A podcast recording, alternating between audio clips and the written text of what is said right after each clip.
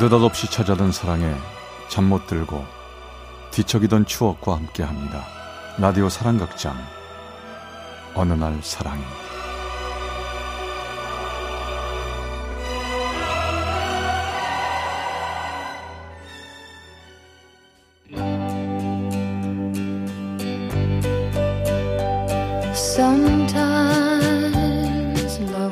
사랑의 체험수기. 어느 날 사랑이 제 447화 어떤 엔딩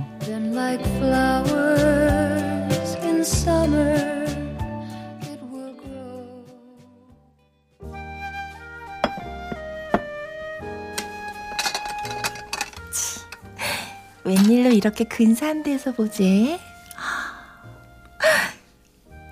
프로포즈라도 하려는 건가? 아휴, 근데 왜 이렇게 안 와? 저 테이블 남자 왜 저래? 저, 저 자기야 있잖아. 그, 내가 아, 그, 감히 나, 날개도 없이 천사랑 결혼해도 될까? 어? 천사랑 뭐? 어? 자기가 갑자기 왜 무릎을 꿇어? 아, 내, 내, 내 아를 낳아도 아니 내 아를 낳아주세요, please.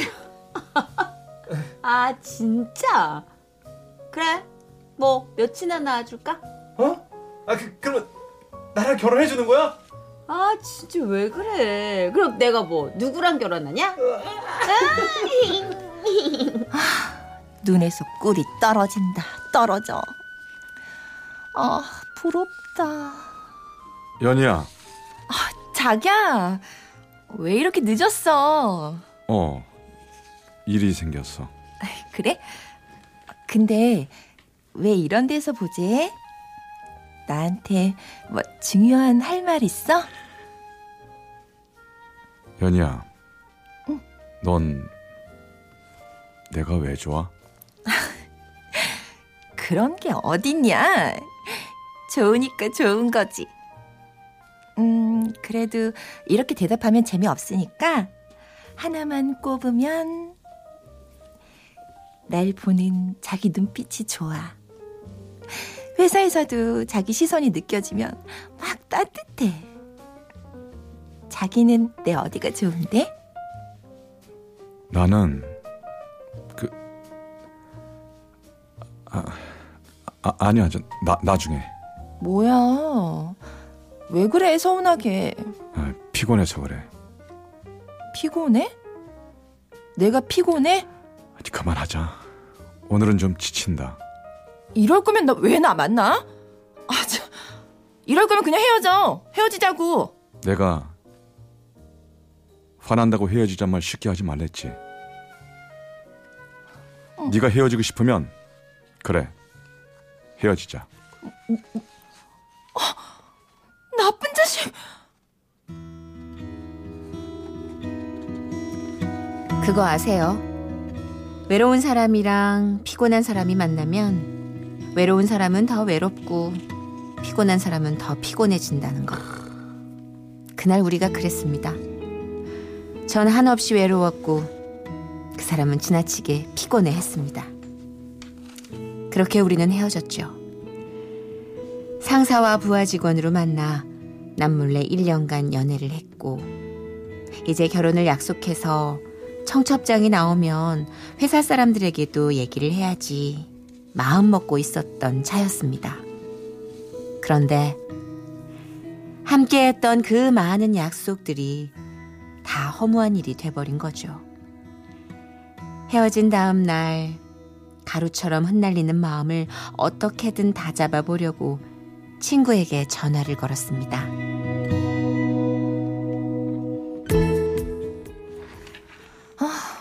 나 여기서 못 살겠어. 이민 갈까봐.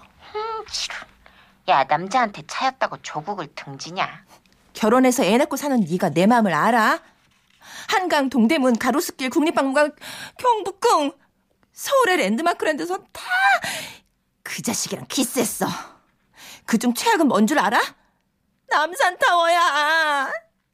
어디서든 창문만 열면 다 보여. 씨. 아 지집에 진짜 많이도 쪽쪽거리고 다녔네 진짜. 아, 그럼 지방으로 눈을 돌려. 생각을 안 해본 건 아니야.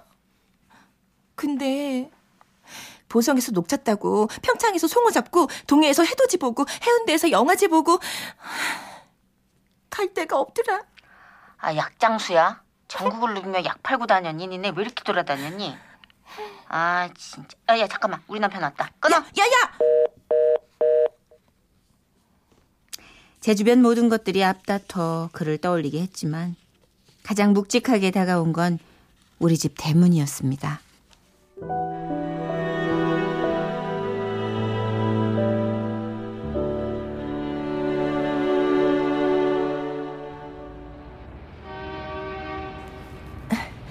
대리님 다 왔어요.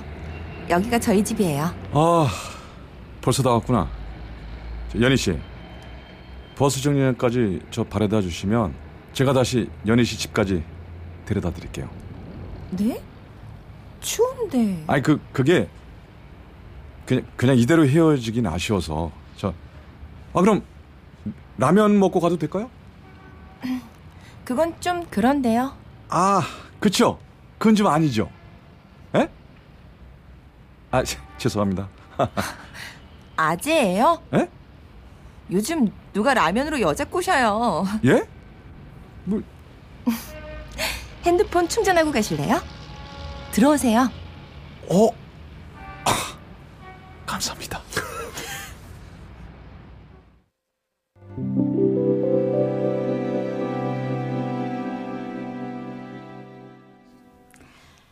이별을 해도 기어코 월요일에 해는 떴습니다. 그 사람이 있는 회사로 가기 위해 대문을 열었죠. 찌끄덕 녹슨 대문 소리. 생선의 아가미를 벌린 것처럼 아팠습니다. 김 대리님, 업무 경과 보고서입니다. 두고 가세요. 저랑 잠깐 얘기 좀 하시죠. 제가 연희 씨랑 따로 할 얘기가 있습니까? 전 있는데. 대리님은 저랑 할 얘기 없으세요? 없습니다. 꼭 필요한 말은 보고서로 올리세요.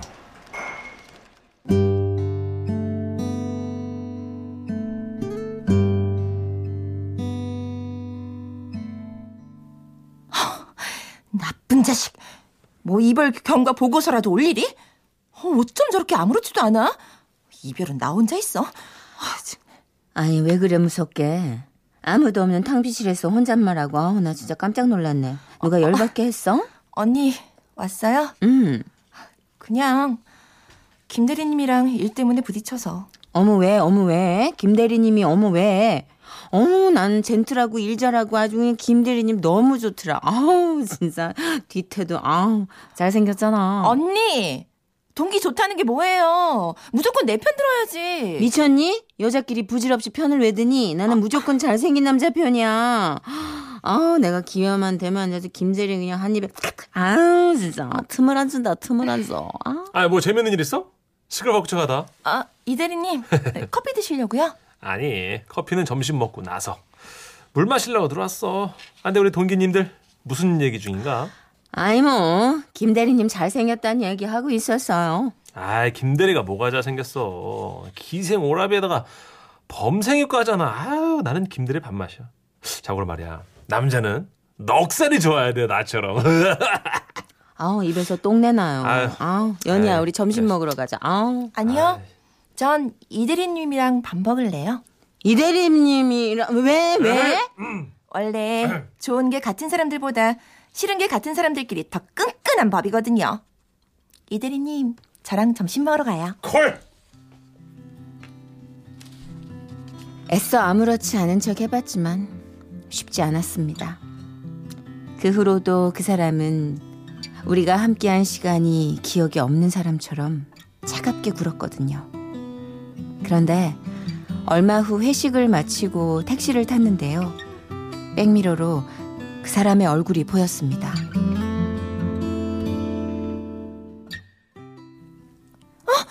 아저씨, 죄송한데 세워주세요. 에, 죄송합니다.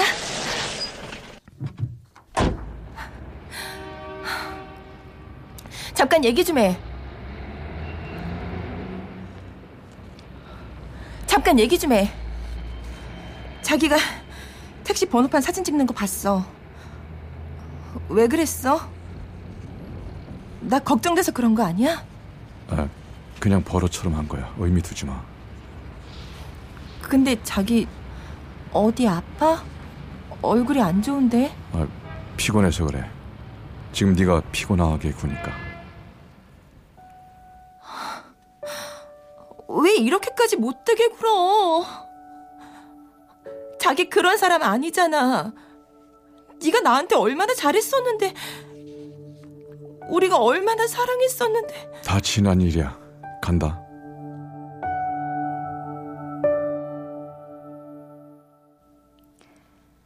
진짜 이별은 그날이었던 것 같아요. 비바람에 사가가는 물건들처럼 그 사람의 말에 우리의 시간들이 사가갔습니다. 연희 씨 한참 찾았는데 탕비실에 있었네. 네 이대리님 오늘 끝나고 바빠? 괜찮아요. 잔업 있으면 주세요. 아, 잔업은 아니고 데이트. 네? 내가 싫어하는 사람은 누군지 알지? 네. 이번에는 내가 좋아하는 사람이 누군지 알려주려고. 어, 김대리, 뭐 필요한 거 있어? 아니, 잠깐 물 가지러. 약 먹어? 왜 어, 디 아파? 아, 그냥 감기 몸살. 아, 사내 자식 골골대긴. 연희 씨, 그럼 오늘 나랑 데이트하는 거다. 좋아요. 이따 만나요. 콜. 퇴근 후 이대리님이 기다리는 식당으로 향하던 길. 마음 정리도 못했으면서 무슨 짓을 하고 있나. 걸음걸음이 참 무겁게만 느껴졌어요. 그때 맞은편에서 그 사람이 걸어왔습니다. 며칠 새 얼굴이 참 많이 야위어 보였죠. 그런데요. 아, 뭐야? 앞에 제대로 안 봐. 당신 눈 뜨고 다니는 거 맞아? 아, 죄, 죄송합니다. 아, 뭐해? 빨리 안 비켜. 아, 네, 예, 예, 예. 그 사람은 골목으로 빠져나오는 차를 못 봤는지 허둥지둥하다 저와 눈이 마주쳤어요. 그런데 저를 못 보고 지나친 겁니다. 못 본 척한 게 아니라 정말 저를 못 봤습니다. 이상했어요. 제 몸 어느 곳 신경세포가 얼어버린 것처럼 쎄한 느낌이 들었어요.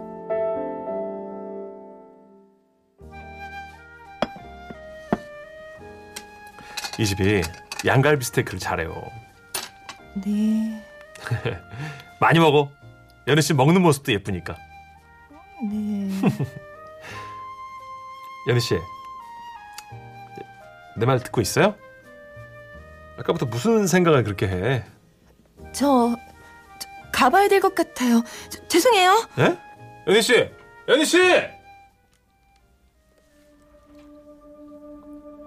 평소 같지 않은 그 사람의 모습. 야윈 얼굴. 피곤해하던 모습. 머릿속에서 모든 것들이 이어지면서 지금 당장 그 사람을 봐야 한다는 것밖에는 아무런 생각이 들지 않았습니다. 전화를 했지만 핸드폰은 꺼져 있었어요. 무작정 그 사람의 집 앞으로 달렸습니다. 하지만 불이 꺼진 창문, 그의 집엔 아무도 없었습니다.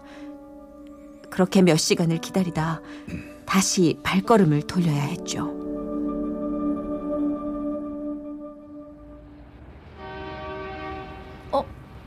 자기야, 우리 집 앞엔 언제부터 있었던 거야? 연이다. 대체 술을 얼마나 마신 거야? 이 잔소리 들으니까 살 것 같다. 웃어? 지금 웃음이 나와? 아까 먹은 약, 그 약 뭐야? 어떡하지, 연이야? 안 그러려고 하는데, 참으려고 하는데, 네가 자꾸 보고 싶어. 보고 싶어서 죽을 것 같아. 내가 잘못했어. 어디가 아픈 거냐고. 혹시 앞이 잘 안 보여? 어떡하지, 연이야? 점점 더 안 보일 거래. 우리 아버지랑 같은 병. 이미 많이 진행됐대. 그날 우리 헤어진 날 병원 다녀왔구나. 맞지? 가만있어 봐. 내가 너한테 이러면 안 되는데. 나 갈게. 가지 마. 핸드폰 충전하고 가. 그거 아세요? 누군가가 냉정하게 군다는 건 어쩌면 겁을 내고 있다는 뜻일 수도 있다는 걸요. 그날 우리는 핸드폰 충전이 다 되고도 한참이나 이야기를 나눴습니다. 자기야, 결혼하자. 연희야, 나는 병원에서 나오는 길에 어디든 도망치고 싶었다며. 그럼 나한테로 도망쳐. 나는 연희야. 우리 헤어지지 말자. 응? 같이 있자. 보고 싶었어.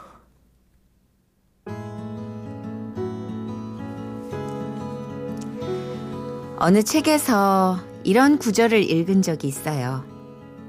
밤하늘에 별들이 반짝인다. 내가 별이 될 수 있다면 바로 그 순간의 마음으로 수백 광년은 반짝일 수 있을 것이란 생각이 들었다. 그를 다시 만난 후 제 마음이 그렇게 반짝였습니다. 우리는 다시 함께 합니다.